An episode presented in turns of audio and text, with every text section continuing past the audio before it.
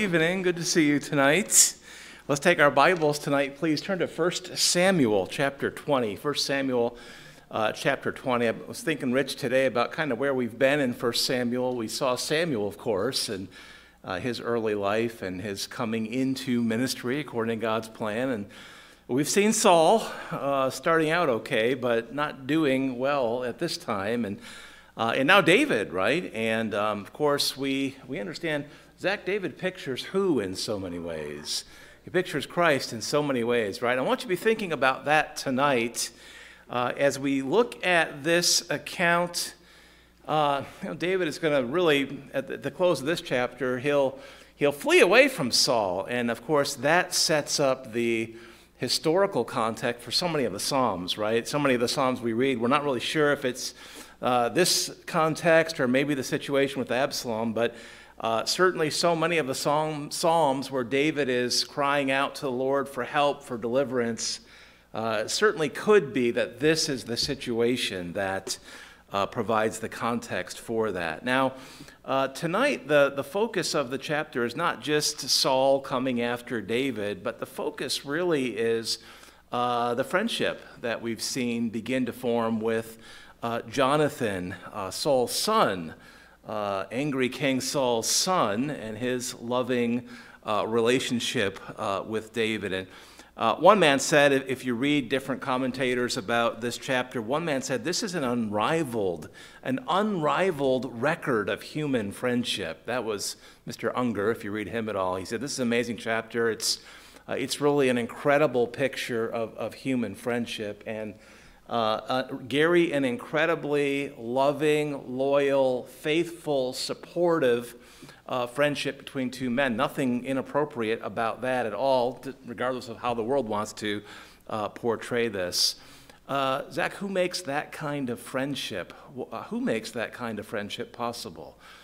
It's, it's the Lord who makes it possible, right? We naturally are bad friends, and you know, naturally we get ourselves into all kinds of trouble. But I, I want us tonight to think, as I said, be thinking about how does David picture Christ in, in this passage, but also want us to really focus tonight on the, the nature of the, the friendship between Jonathan and David and just see some of the, the attributes or characteristics of that friendship.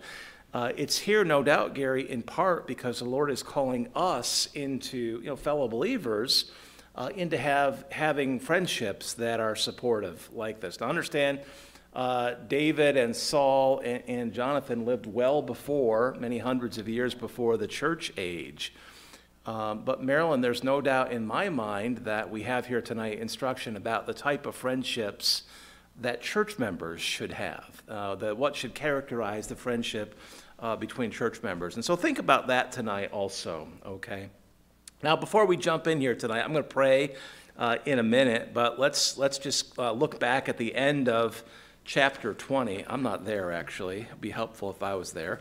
Uh, look back at the end of chapter 19 just for a moment. So you remember uh, Jonathan, Saul, King Saul's son, uh, had gotten King Saul, his dad, to swear an oath that he'd stop trying to kill David. Uh, Rich, why, why did David, no, let me try again. Why did Saul want to kill David?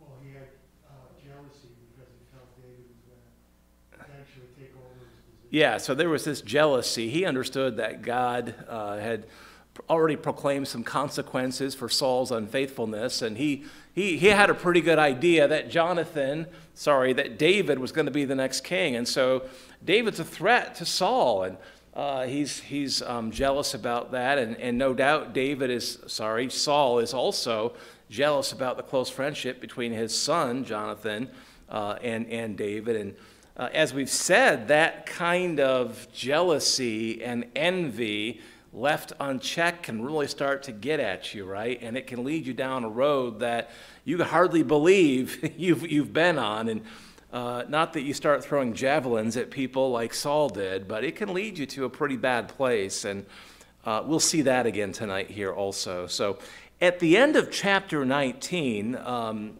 Saul had failed three times uh, to send uh, messengers, they're called in the chapter, to go and kill uh, David. And you remember each time they failed, And uh, what happened last couple of times that Saul sent out these, these I don't want to call them people, to kill David um, as they approached, the Lord supernaturally changed them, right? It changed their actions at least. Rather than coming and, and killing David as they had been ordered to do, the Lord caused them to just start prophesying. Were they giving forth prophecy in the sense of we think about it? Not sure, but certainly there was, there was worshiping. The Lord, Lord just intervened there and changed their intentions and, and caused them to engage in spiritually wonderful things, Gary, rather than continuing or persisting in their desire to kill or their orders to kill David. Uh, Brother Art, can, does God still change men that dramatically today? I mean, when, when a man comes to Christ in, in faith for salvation, do we, do we still see men, uh, ladies too, be, being changed like that? God makes a change, doesn't He? And it's a good change. It's a good change, like, like, we saw here. I don't think these men came and got saved, but they, they were changed uh, supernaturally nonetheless.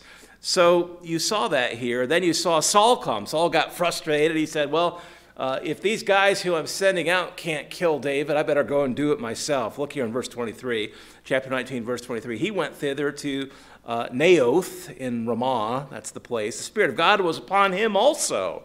Uh, and he went on and prophesied until he came to, to Naioth in Ramah. So God, God did the same thing to Saul that, that God did to the men that Saul had sent. Just, you know, knock them off course and cause them to uh, worship rather than continue in their murderous intent.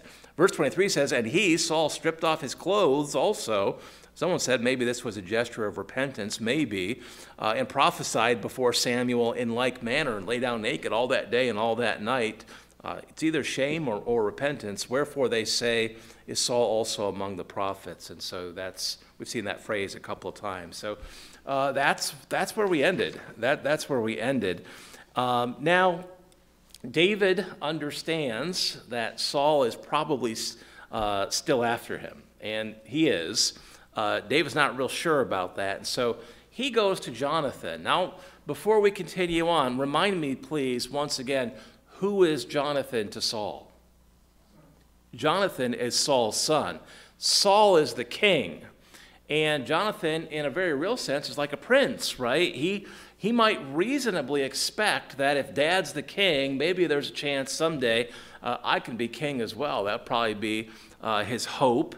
Uh, and so, for him to protect David, for him to go against his dad, uh, King Saul, and to protect David, he's, he's risking the wrath of his dad, which we've seen is pretty severe, uh, but also potentially jeopardizing any hope that he might have had uh, of being a king one day himself. So, Gary, he's kind of putting it all on the line. He's, he's, in a sense, in kind of a worldly sense, in a practical sense, he's risking a lot to protect his friend uh, David. He's, he's risking maybe even his safety, uh, you know, in the context of a very angry dad. He's risking everything to protect his friend. And I want you to think about that. Think about that as a characteristic of, of godly friendship. So we're in 1 Samuel chapter 20 now, verse 1. I'm going to pray. We'll, we'll dive in here. Father, thank you. Lord, thank you for the privilege tonight to hold your words uh, wonderfully accurate translation of them in our hands.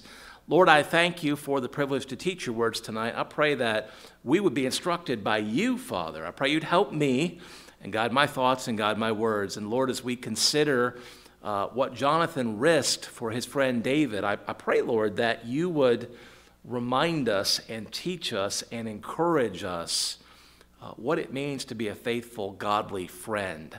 Lord, you've called us into these loving, friendly relationships as, as fellow church members. And I pray tonight that we could each take out uh, a trait or two that we see here in this friendship tonight. And Lord, apply it very practically uh, to our relationships with each other in our church, even today.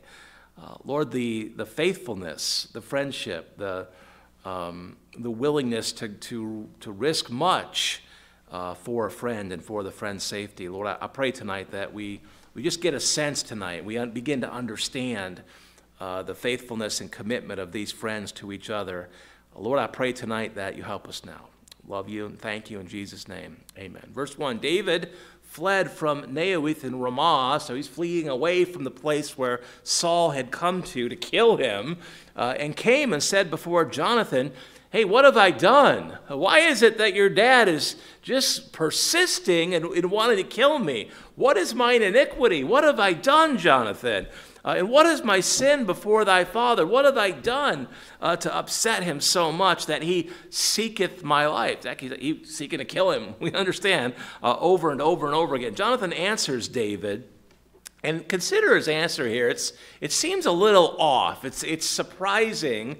Jonathan's answer seems a little off. It seems a little rich, like he's just not quite getting it.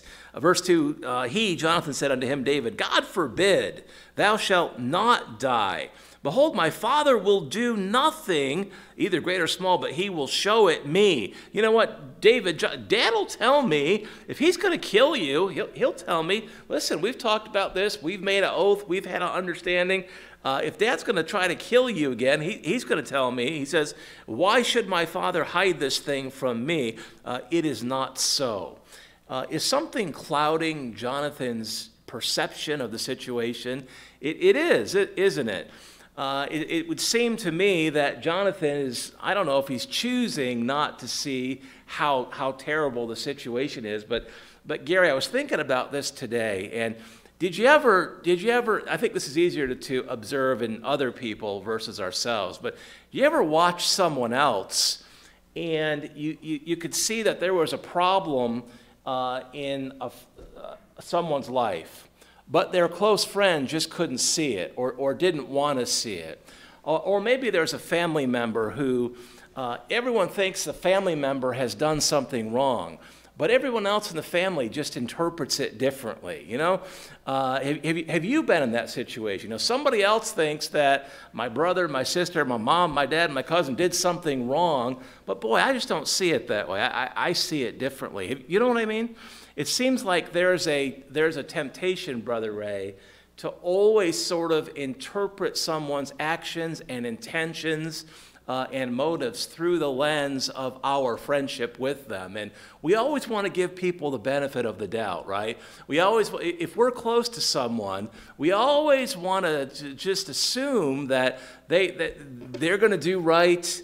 They don't have any wrong intentions, wrong motives, and so we always interpret their actions, their words, and so forth, or, or we tend to at least through the, uh, the, the, lens of, of that friendship. Being close to someone physically sometimes can cloud our judgment of their actions, their motives, their intentions. And I look at this verse tonight, verse 2, and, and Marilyn, that's just a reminder of that phenomena, if you will. It's just a reminder. We have to be careful not to let our, our closeness to someone cloud our judgment about kind of where they are in life and where their heart is and, and what their actions are really all about. And just be willing to take a step back and say, Lord, I, there's times where I'm going to need to ask you to help me be objective. You know, I, I want to assume that Brother Gary always has the best intentions. You do, right? You do, right? But, but God, you know, um, he was trying to drive his car into the river. he hasn't been able to do that yet. Uh, that's a joke, right? Um, Lord, help us to be objective. You know, help, help us to be objective and not let uh, closeness of relationships blind us to certain realities that we need to be able to see if we're going to be as helpful to people kind of involved in that situation uh, as we can be. God give us eyes to see things as they really are, not the way we wish they would be. Uh, and so that Jonathan is kind of, he's just refusing to see the reality that Saul still has it out for David. Nothing has changed. Uh, the, the envy, the jealousy, the, the wrath, the anger, it's all still there. It's pretty clearly out there in the open uh, and, and could be seen if he chose to see it. Well, David answers in verse 3, he says to, to Jonathan that, that Saul uh, may not share his intentions with Jonathan. Jonathan said, David, don't worry, man. Dad, Dad will tell me if he's going to come after you. Uh, and David said, I'm not so sure about that, mister. you know, you're my friend, and I, I know he's your dad, and you want to think best of him, but I'm not so sure about that. David understands that Jonathan's judgment may be clouded here by his relationship. David swore more after verse 3 and said, Thy father certainly knoweth that I have found grace in thine eyes, in your eyes, Jonathan. And he saith, Let not Jonathan know this, uh, lest he be grieved. Dad might not tell you, Jonathan, because he doesn't want to grieve you. He knows that you and I are close, so he might not tell you uh, if he's still out to get me. He says, But truly as the Lord liveth, and as thy soul liveth, there is but a what? What does it say? A step between me and death. He says, I just know. Uh, there's, there's not much space between me and death because what he's implying here, what? Your dad is still out to get me. Uh, and Jonathan doesn't, doesn't really want to hear it, but this is, this is what David says. So Jonathan offers, and here, here's the friendship, you know, the, uh, just Brother Ray, the, the faithful friendship and, and the, you know, just a, a, compassion and a willingness to kind of reach out to his friend and say, all right, man, what is it that you want me to do? And, you know, he's not going to offer to do anything wrong, I don't think, but he, he wants to be there for his friend and he offers to do uh, graciously, lovingly, what, whatever it is that David needs uh, him to do. That's what he says in verse 4. Then say, said Jonathan unto David, Whatsoever thy soul desireth, I will even do it uh, for thee. Period. Now just stop there and consider that verse for a minute. Um, that's a heart for his friend, isn't it? That's just a, that's an incredible heart. Uh, that, that's Gary. That's a loving heart toward a friend. Hey, man, whatever you need, uh, I will do it. Um, I've, I've said to people, I guess jokingly more than once, I'll do anything for you if it's biblical and legal. A- amen. you know, and that's the right heart, right? Uh, uh, friends who, who really want to demonstrate love to each other, that, that should be our heart. Hey, anything that I can do for you, uh, I'll do it. If it's not biblical, if it's unbiblical or illegal, I'm not going to do it. But man, anything up to that point, Zach, who makes that possible? Who makes it possible to have that heart and then to actually walk with that heart, to do the thing? Christ makes it possible, right? And you know, people that don't have Christ don't understand that. They, they don't they don't understand where that heart come from. It looks weird, feels weird, but yeah, God, the, the Holy Spirit produces a love in our hearts and a desire to do for each other. Uh, these guys aren't permanently indwelt by the Spirit of God. The Holy Spirit's not been sent to permanently indwell people yet. But uh, even despite that, there's just a wonderful heart for each other. Whatever thy soul desireth, Jonathan said, I will even do it for thee. And so David has something that he wants Jonathan to do. He's got a plan uh, to try to determine where Saul is. Is, is he given up on trying to kill me, or uh, is his heart unchanged? And so David proposes a plan. He says, You know what? We got this feast coming up, and it goes on for several days. And he says, um, I'm going to go off and do something else during the feast. Now, normally, David would have gone to the feast, celebrate the feast with uh, Saul because he was close.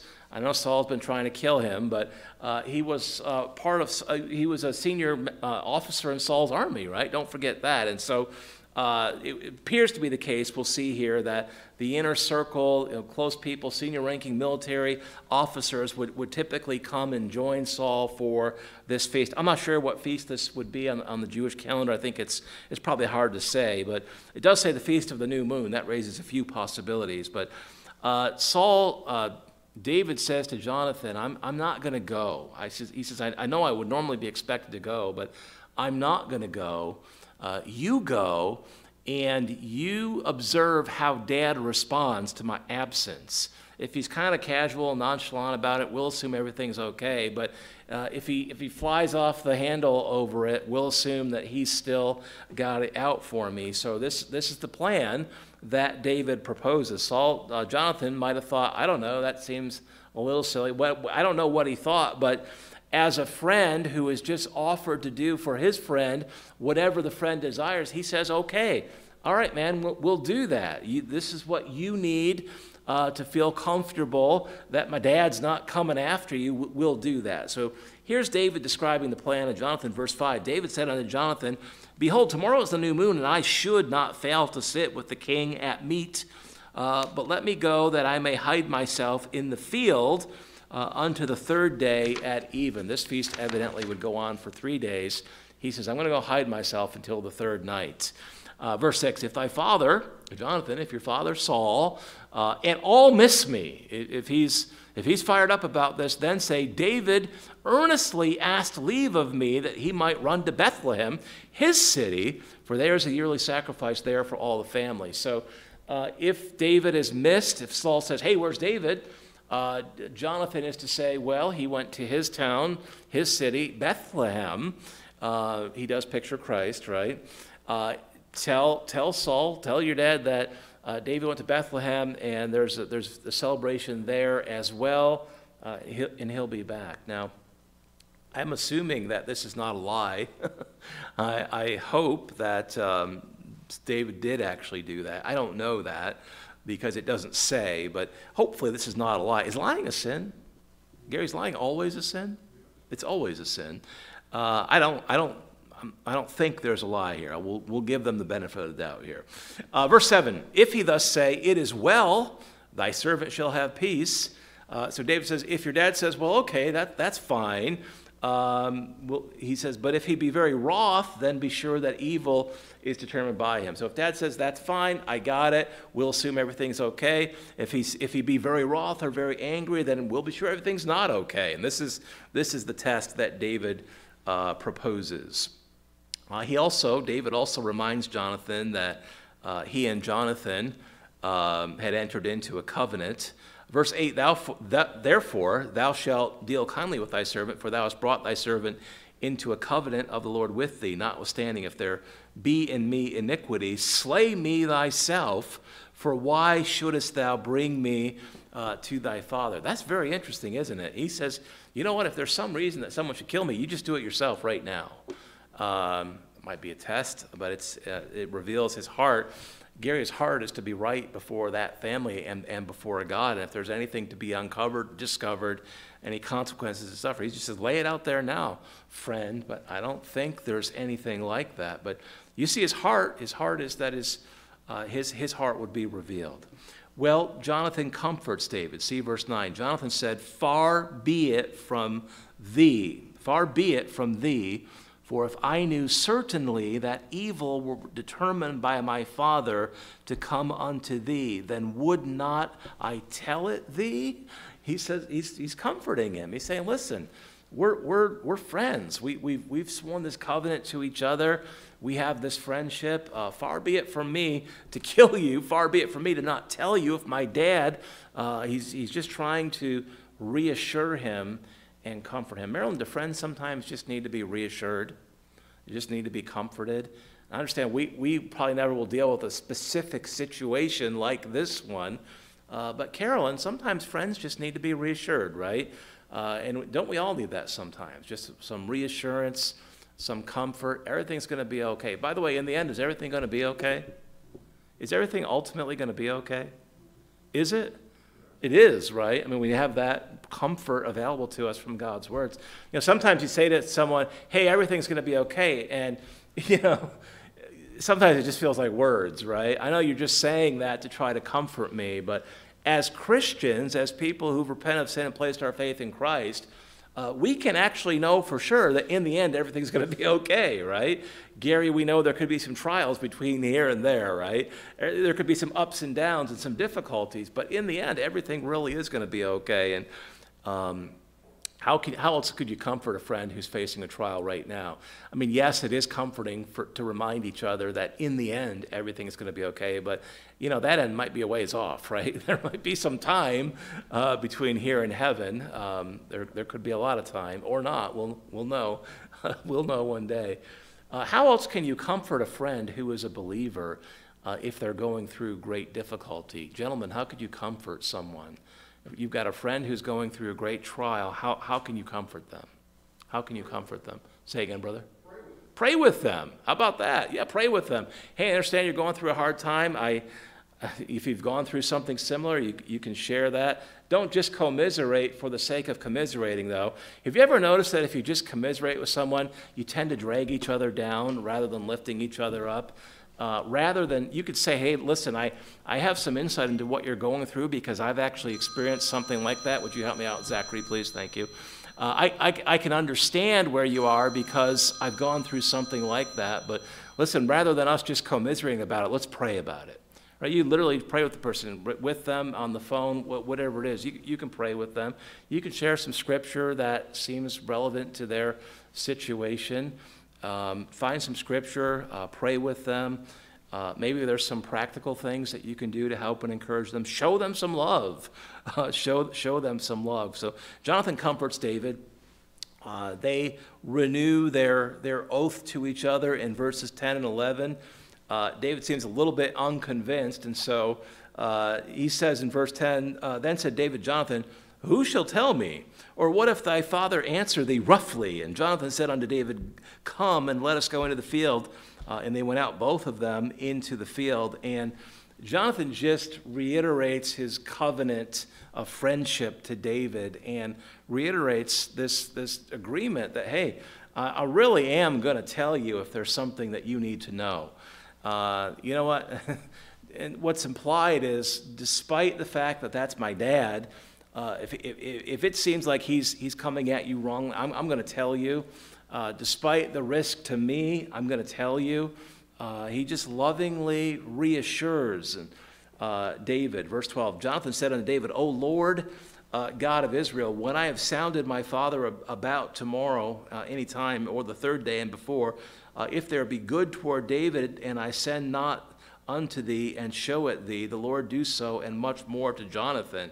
Uh, he's really making a pledge to the Lord in David's presence that uh, you know, if, if something, if, if Saul has something bad intended for, for David and Jonathan doesn't tell him, he's saying, hey, let that fall on me. Uh, he's, he's pledging this to the Lord. He's offering that to the Lord. He's, he's just doing everything that he can do to lovingly uh, assure and comfort and reassure his friends. Rich, sometimes friends just need that, right? We need all the reassurance and comfort of a good, godly friend that, that we can have. Verse 13 says, Lord, do uh, so and much more to Jonathan. But if it please my father to do thee evil, then I will show it thee and send thee away that thou mayest go in peace. Uh, and Lord be with thee as he has been with my father. I'm going to do whatever I can, David, for you. Uh, as as I stand before the Lord, I, I pledge that to you. Uh, Jonathan added to his vow in the next couple of verses uh, that David was also to show kindness to Jonathan and his family. And this is very interesting. It seems to imply, I think, that Jonathan is aware that, that Saul will not continue as king and that David will be king. And uh, he's, he basically makes a vow that uh, his family, uh, those that follow him, will uh, be with David and, and his family. Verse 14, he says, And thou shalt not only while yet I live show me the kindness of the Lord, that I die not. So you, you be kind to me in, in return, friend.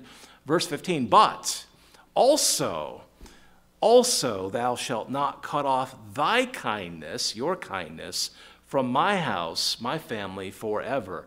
Uh, you be kind to me and, and uh, to, to my, those that follow me forever, uh, my family, uh, my children. Uh, know not when the Lord hath cut off the enemies of David, every one from the face of the earth. He's pretty clearly evidencing that, that God has shown him that he understands David's going to be the next king, and he wants their, he wants their families uh, in the years to follow to be uh, in the same type of relationship, to kind of continue this covenant of friendship.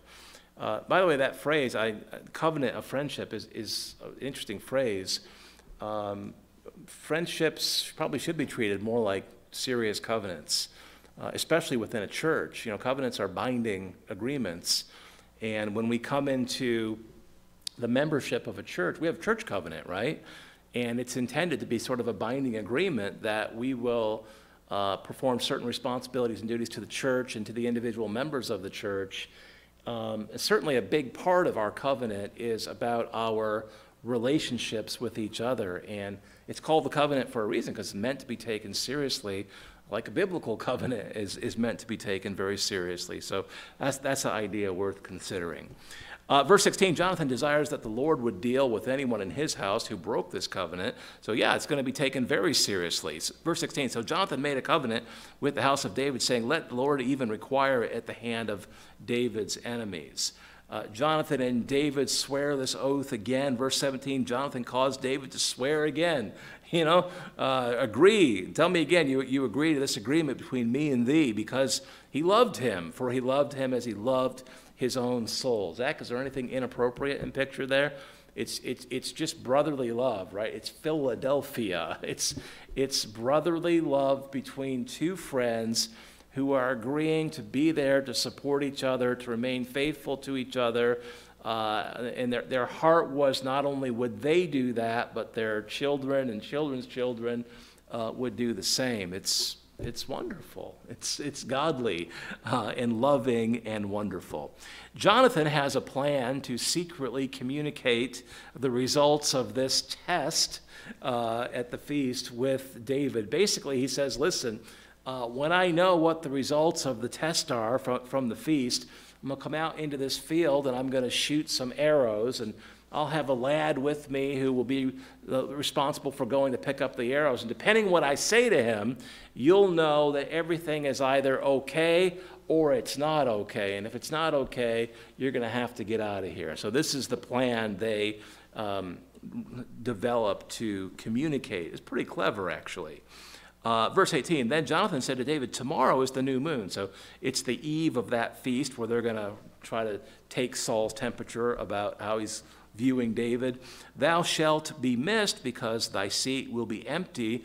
And when thou, verse 19, hast stayed three days, then thou shalt go down quickly and come to the place where thou didst hide thyself when the business was in hand, uh, and shall remain by the stone Ezel. Uh, that's just a place, the stone Ezel. Uh, it literally translates as the stone of, of the way, the stone of way, or something like that. This would be like a milestone that would direct travelers. They would kind of navigate toward this stone, and it would point them one way or the other, uh, like a street sign today. It was a, a, milestone, a marker that would direct people. So it was just a, a convenient place to, a convenient way to, uh, to, to uh, form the understanding about where this would all happen. Verse 20, he says, and Jonathan says, I will shoot three arrows on the side thereof, as though I shot at a mark or a target. And behold, I will send a lad, my, my young uh, arrow fetcher, uh, saying, Go find out the arrows. And Jonathan says to David, If I expressly say unto the lad, Behold, the arrows are on the side of thee, take them. Uh, then come thou, for there is peace to thee, and no hurt, as the Lord liveth. So if, if I cry out, David, to the lad, the arrows are over there, that means everything's okay. You come out. But, verse 22, you remember this. He says, But if I say thus unto the young man, Behold, the arrows are beyond thee. If I say to the, the lad who's getting the arrows, David, that I, the arrows were shot over where you are, that's how you're going to know that uh, there's a problem. Uh, for the Lord hath sent thee away. He's, that's, how, that's how they're going to communicate. Zach, I think this is clever. Uh, I think it's pretty clever. Verse 23 says, uh, And as touching the matter which thou and I have spoken of, behold, the Lord be between thee and me forever. So again, just that uh, reassurance and comfort and godliness uh, in their relationship. Well, uh, verse 24 says this. Verse 24 says this So David hid himself in the field, and when the new moon was come, the king sat down uh, to eat meat. He's, he's there at the feast now. The feast begins. Saul notices that David is absent and initially assumes that he was missing due to uh, uncleanness. Let's see this. We'll talk about that for just a minute. King sat down at his seat, verse 25, as at other times, even upon a seat by the wall. Jonathan arose, and Abner, chief officer Abner, sat by Saul's side, and David's place was what? He's out in the field. Okay, that's the plan. Nevertheless, verse 26 Saul spake not anything that night, for he thought something had befallen him. Uh, he is not clean. Surely he is not clean. Now, you remember, under the law, there were certain circumstances that would render a man ceremonially unclean under the Levitical law, right? And, and that would remain the case until that evening. And then the next day, you were allowed to kind of go about your business. It's just part of the, the Levitical law, the Old Testament Levitical law. And so Saul doesn't think too much of it the first night of the feast, he said, well, you know, it's probably one of those things has come up, and, and David's ceremonially unclean can't come out tonight, but he'll be back tomorrow night, no, no doubt. Well, verse 27, the second day of the feast. It came to pass on the morrow, verse 27, which was the second day of the month, uh, that David's place was empty, still empty. David still out in the field. Saul said unto Jonathan his son, Wherefore cometh not the son of Jesse? That's David, right? Son of Jesse. Uh, to meet. Why is he not here at the feast? Neither yesterday nor today. Hey, why isn't your buddy here? He didn't come last night, and he's not here tonight either. He's probably thinking, this is just disrespectful, Brother Art. Brother Art, if you invite me over for dinner, I'm not going to be disrespectful. If I can come, I'm going to come, all right? Unless I'm ceremonially unclean, and then maybe we put off a day. But uh, this, the king is offended, it would seem. Uh, Jonathan gives the explanation that David desired, verse 28. Jonathan answered Saul, David earnestly asked leave of me to go to Bethlehem. Uh, and he said, Let me go, I pray thee, for our family hath a sacrifice in the city. My brother, he hath commanded me to be there, and now, if I have found favor in thine eye, let me get away, I pray thee, and see my brethren, my family. Therefore, Dad, uh, he, David, cometh not unto the king's table. So that was the story that David said you should offer King Saul, Jonathan, if he asks. And again, I'm going to give them the benefit of the doubt, Rich, and say that David actually did that, at least for this night. Uh, at least for this night. It, wouldn't it would be a little bit of a trip, but uh, it, it's a doable trip. Well, Saul responds. and Brother Art, the, the test here is going to reveal Saul's heart pretty clearly. Uh, he responds with great anger uh, at David, no doubt, but he responds with great anger at Jonathan. Why would he be angry at Jonathan, Gary? Why would Saul be angry at Jonathan? Yeah, I think he, he thinks he's covering up for him. You know, he's, he's angry. You're, you're just covering up for him. And he, he says some really horrible things in his anger. You ever say really horrible things when you were angry? I, we all have, right? Lord, help us to bridle our tongues. God, help us to yield control of our tongues to you. Uh, Lord, please. Verse 30 Saul's anger was kindled against Jonathan, and he said unto him, Thou son of the perverse, rebellious woman. Uh, that's um, an expression of extreme disapproval at best. Uh, the world uses a terrible phrase, something like that. I don't want to take you there, but he says, Thou son of the perverse, rebellious woman. Uh, you know, referring to your mother that way would be pretty angry and ugly. He says, Do not I know that thou hast chosen the son of Jesse? Uh, you've chosen David, the son of Jesse, uh, over me. You're covering up for him, uh, son. Thou hast chosen the son of Jesse to thine own confusion. Uh, the word confusion uh, is also translated shame, could have been translated shame here. This is fine, but the underlying word is translated shame quite a bit. It's. Um, it's a form of bosh, Hebrew word that can be translated shame or confusion. Uh, extreme shame can be a confusing situation. You ever been in a situation where you're just really ashamed? You, know, you did something you just wish you had, and you felt really ashamed, and it just began to kind of mess with your mind. You, got, you even got somewhat confused about that. That, that might be the, the reason that the, the, the word is translated both ways. Uh, to thine own confusion. He says, and unto the confusion or shame of thy mother's nakedness. Now, that that second reference to the mother is, is a little bit more difficult to understand, but uh, he's, he, he, may be saying something like, I'm not, I'm not even sure you're your mother's son. That, that might be the idea. Uh, he, he uses this terrible reference to his mother. And secondly, he's saying, I'm not, I'm not, you're being so bad to your father, I'm not even sure you could be your mother's son. Might, might be the idea. And no doubt this language was intended to be very, very harsh, and it is. This is really harsh. However, you understand, it's very harsh. Gary, um, when we don't deal with envy and jealousy and anger and wrath, you know, envy and jealousy becomes anger and wrath and leads to terrible things that comes out of our mouth and, and terrible actions. Thankfully, none of us own javelins. Anybody here own a javelin? No, good, probably good.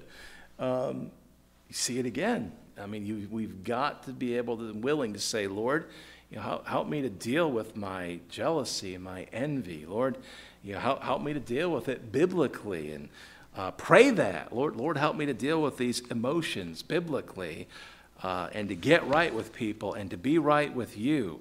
Uh, Lord, help me to be content with such things as, as I have been given by you.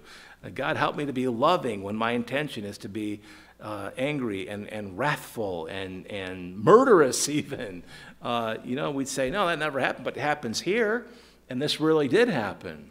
Saul adds in verse 31 that as long as David lived, Jonathan would not be king. And yeah, that's interesting. He says, Listen, you, you understand, as long as that guy's living, you're not going to be king. You get that, right? So might as well just tell me what the deal is. Verse 31 For as long as the son of Jesse liveth upon the ground, thou shalt not be established, nor thy kingdom.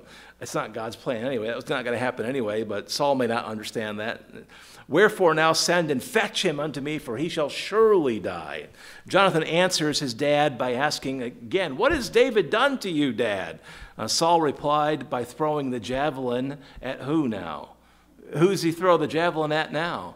Throws it at his own son. And verse 32 Jonathan answered Saul his father and said unto him, Wherefore shall he be slain? What, why? Why, Dad? Why? What has he done?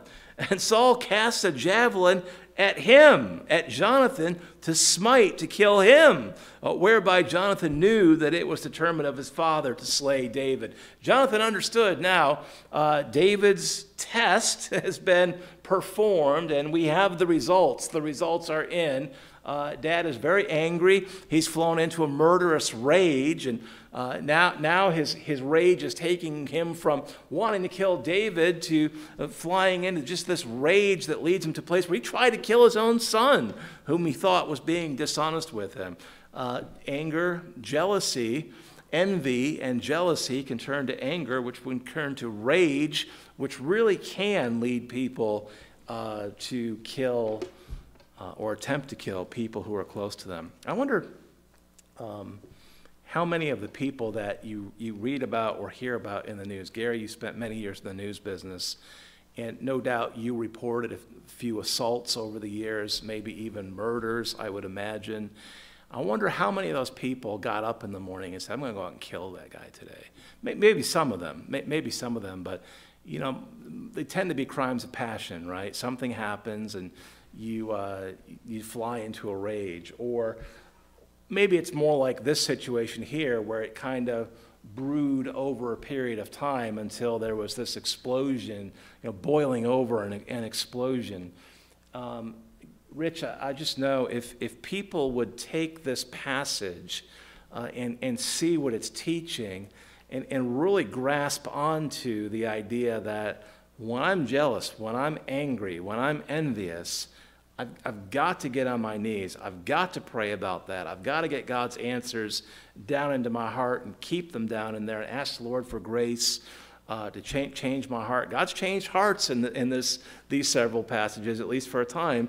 Uh, we, we've got to take it seriously. Um, boy, there's, there's such a warning here uh, to us. We've got to teach this stuff to other people. You take these emotions seriously and deal with them biblically. Jonathan's angered. He got up and left. Yeah, dad just tried to kill him. Verse 34 So Jonathan rose from the table in fierce anger, did eat no meat the second day of the feast, for he was grieved for David uh, because his father had done him shame. I didn't check, but that's probably the same word that's translated confused uh, before. I want to quickly read the next six or so verses. John, here, Jonathan goes to communicate the results of this test to David, just exactly as they had planned. He goes and does it. He's faithful to the plan, he's a faithful friend. Just see this with me quickly, beginning in verse 35. It came to pass in the morning that Jonathan went out into the field at the time appointed with David, and a little lad ran with him. That's the arrow guy, right? Uh, and he said unto his lad, Run, find out now the arrows which I shoot. And as the lad ran, he shot an arrow be, beyond him. Okay, that has a meaning. When the lad was come to the place of the arrow which Jonathan had shot, Jonathan cried after the lad and said, Is not the arrow beyond thee? Didn't it go over where you are? Why do you, why do you yell it out like that, Zach? Somebody else supposed to hear it too, right? David's out there, is supposed to hear it also. Uh, hey, lad, I'm pretty sure the arrow went over your head. David's hearing that and say, Hey, I know what that means. I know what that means. That's the signal. Uh, Jonathan cried after the lad, Make haste, make speed, haste, stay not. Jonathan's lad gathered up the arrows and came to his master, that's Jonathan. But the lad knew not anything. He didn't know what was really happening here. Only Jonathan and David knew the matter. Verse 39, verse 40 Jonathan gave his artillery unto his lad and said unto him, Go carry them to the city, take that stuff back home. And so Jonathan has communicated to David with the message, the secret message, that um, it's not good. Dad is not in a good place. Uh, by the way, he doesn't only want to kill you, now he tried to kill me too. Um, he's not dealt with his emotions in a biblical, God honoring manner. I want you very quickly see um, the last couple of verses here. Um, this is the point in the history of David and Jonathan where David understands Sister Marlene, he's got to leave now. David, uh, David understands, okay, I get it. This guy, he's tried to kill me various different ways. He's still on that, and so I'm going to have to leave. I'm going to have to get up and go. By the way, if David got up and went, I was going to say if he got up and goed, that's not a word, is it? If David got up and goed, uh, running away from um, Saul, there we go, uh, is he leaving anyone behind? Is he leaving anyone behind? Who's David leaving behind? Jonathan, for sure, his close friend. Is he leaving anyone else behind too? Ladies? There's that wife, right? Saul's daughter. There's a wife also. There's a wife for sure. For him to have to get up and go is going to be a very challenging, difficult thing. Uh, what's in view here is the difficulty between these two friends. Uh, these two who have been so supportive to each other, who have been so faithful to each other, uh, who have exercised faithfully this brotherly love toward each other. Uh, Jonathan, despite the risk to himself, and by the way, if you didn't think there was risk to Jonathan for lovingly trying to protect David, did you see it? Did you see the risk? It was that real. His dad threw a javelin at him trying to kill him. I don't think it was a warning shot, Brother Garcia. I don't think that was thrown across the bow just to, hey, son, I mean it. You know, I think he threw it in anger at him like he was trying to kill him, like up against the wall, right? So the, the, the risk to Jonathan for being faithful and loving and protecting to David is, it was that real. Um, it's that kind of a friendship where these these two guys would do just anything for each other that was biblical, legal. And now David's going to have to leave. Wisdom dictates that, I believe. Look at verse 41. As soon as the lad was gone, David arose out of the place toward the south and fell on his face to the ground and bowed himself three times. Who's he bowing to? Jonathan.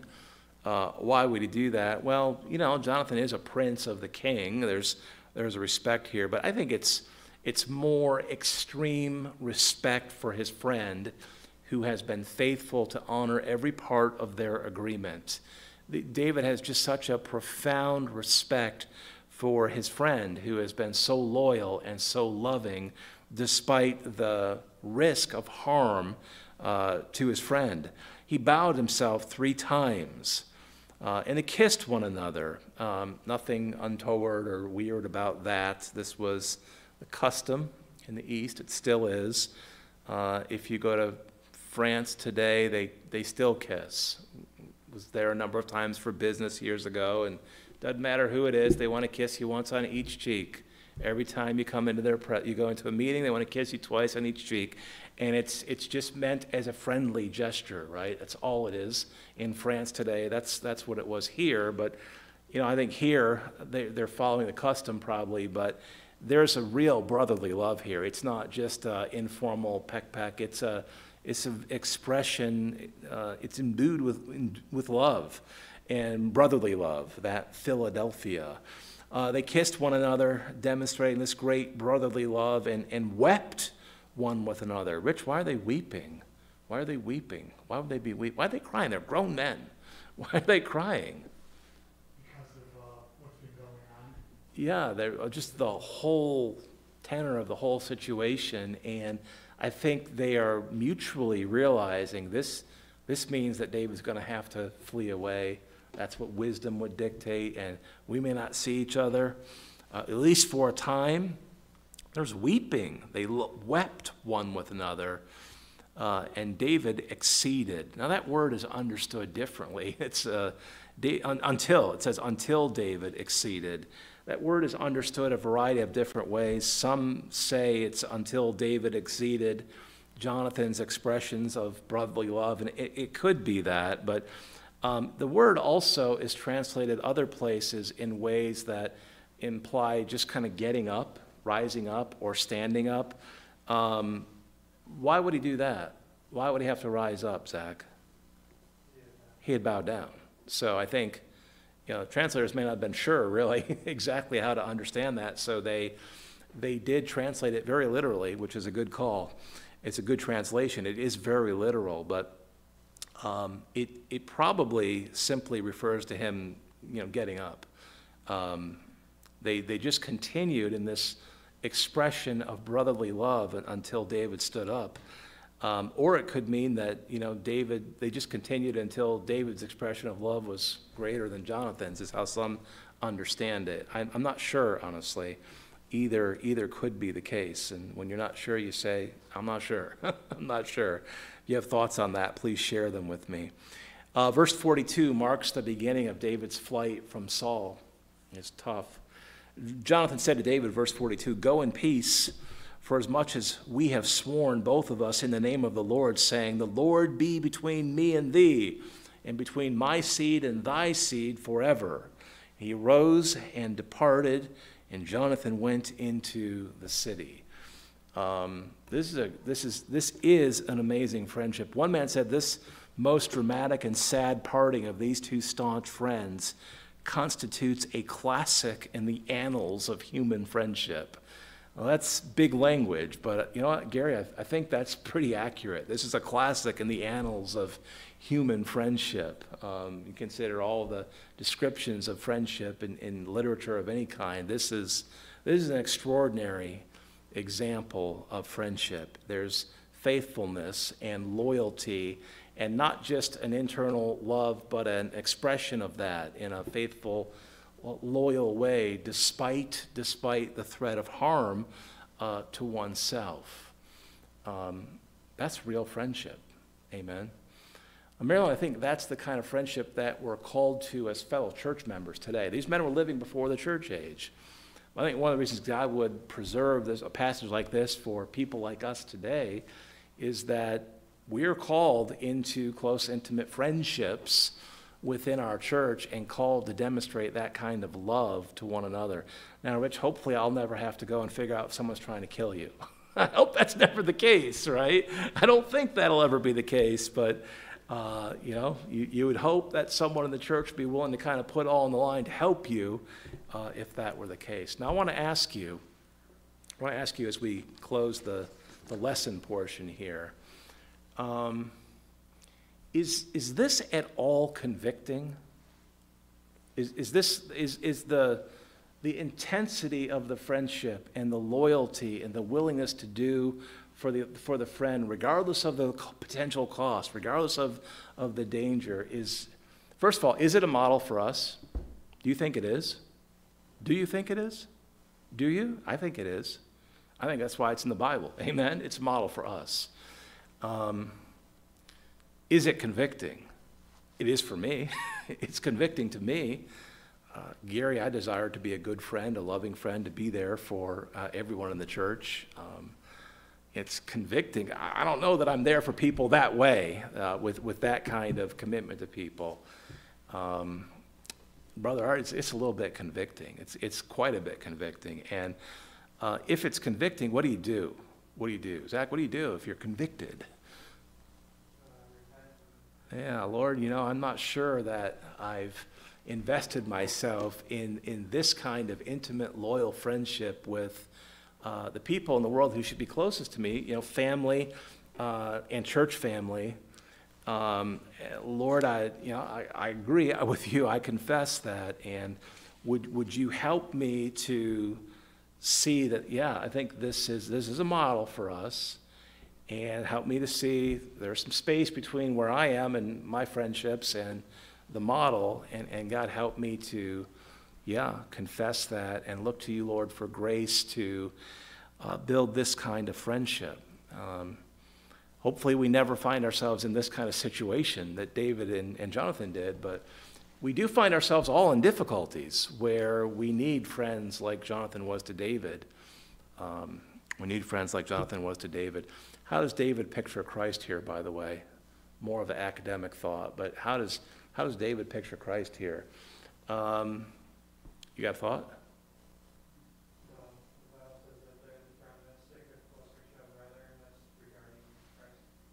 Say that again, please. Everybody hear him, please. I wish that mask come off. You shout out. Say it again, please. There's a verse that says, there's a friend that sticketh closer than a brother, and that's regarding Christ. There's a friend that sticketh closer than a brother, and speaking of Christ, I, I believe that that's true.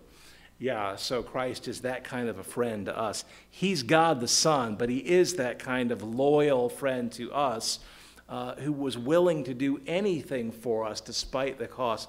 What did Christ, what did it cost Christ to demonstrate the love to us that He demonstrated? Go ahead, Zach. It, it cost Him all that terrible beating and bloodshed and death upon the cross, being buried. He rose again, amen. Uh, we might celebrate that this coming Sunday. He rose again. Yeah, but uh, sure, uh, there's, in a sense, Jonathan pictures Christ here also. Um, David, God's choice, had to run from the authority of his day. Um, he was pursued by, rejected by, and pursued by the authority of his day. Of course, Christ, Christ was also right. Uh, he was rejected by the Jewish authorities of his day, as was prophesied and, and had to uh, face the consequences of that. Thankfully, he did that for us. Uh, and Zach, that's the perfect, perfect example of friendship, isn't it? Lord, give us a heart to be willing to do for each other, uh, to have that kind of a heart for each other, and to be willing to do for each other. Um, wouldn't it be great if our friendships could be closer than they are and that we could all support each other even better than we already do. Wouldn't that be great, church? That'd be good, right?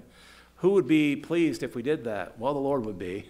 Uh, he'd be pleased. And would, would, that, would that bring honor to Christ if, if we said, you know what, we need to work on our friendships and try to get them closer and be willing to be there more for each other? Would, would anyone be glorified by that? Zach?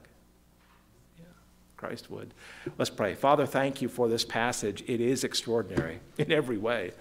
Uh, Lord, it, it's, uh, it is convicting. And uh, Father, I, I confess tonight that I am convicted. Uh, I pray, Lord, tonight that you help me to see the space between um, my friendships and, and the example that we see here tonight. Lord, help me to um, not just have a desire, but to live the desire to uh, invest myself more completely in godly, Christ honoring friendships within our church family. Uh, Lord, for your honor and for your glory. God, I know that as we do that, you'll be pleased. You'll bless your people. And um, Lord, we'll just be there for each other that much more. Father, show us tonight uh, where we stand in, in this regard and um, lay upon our hearts that which we should pray now.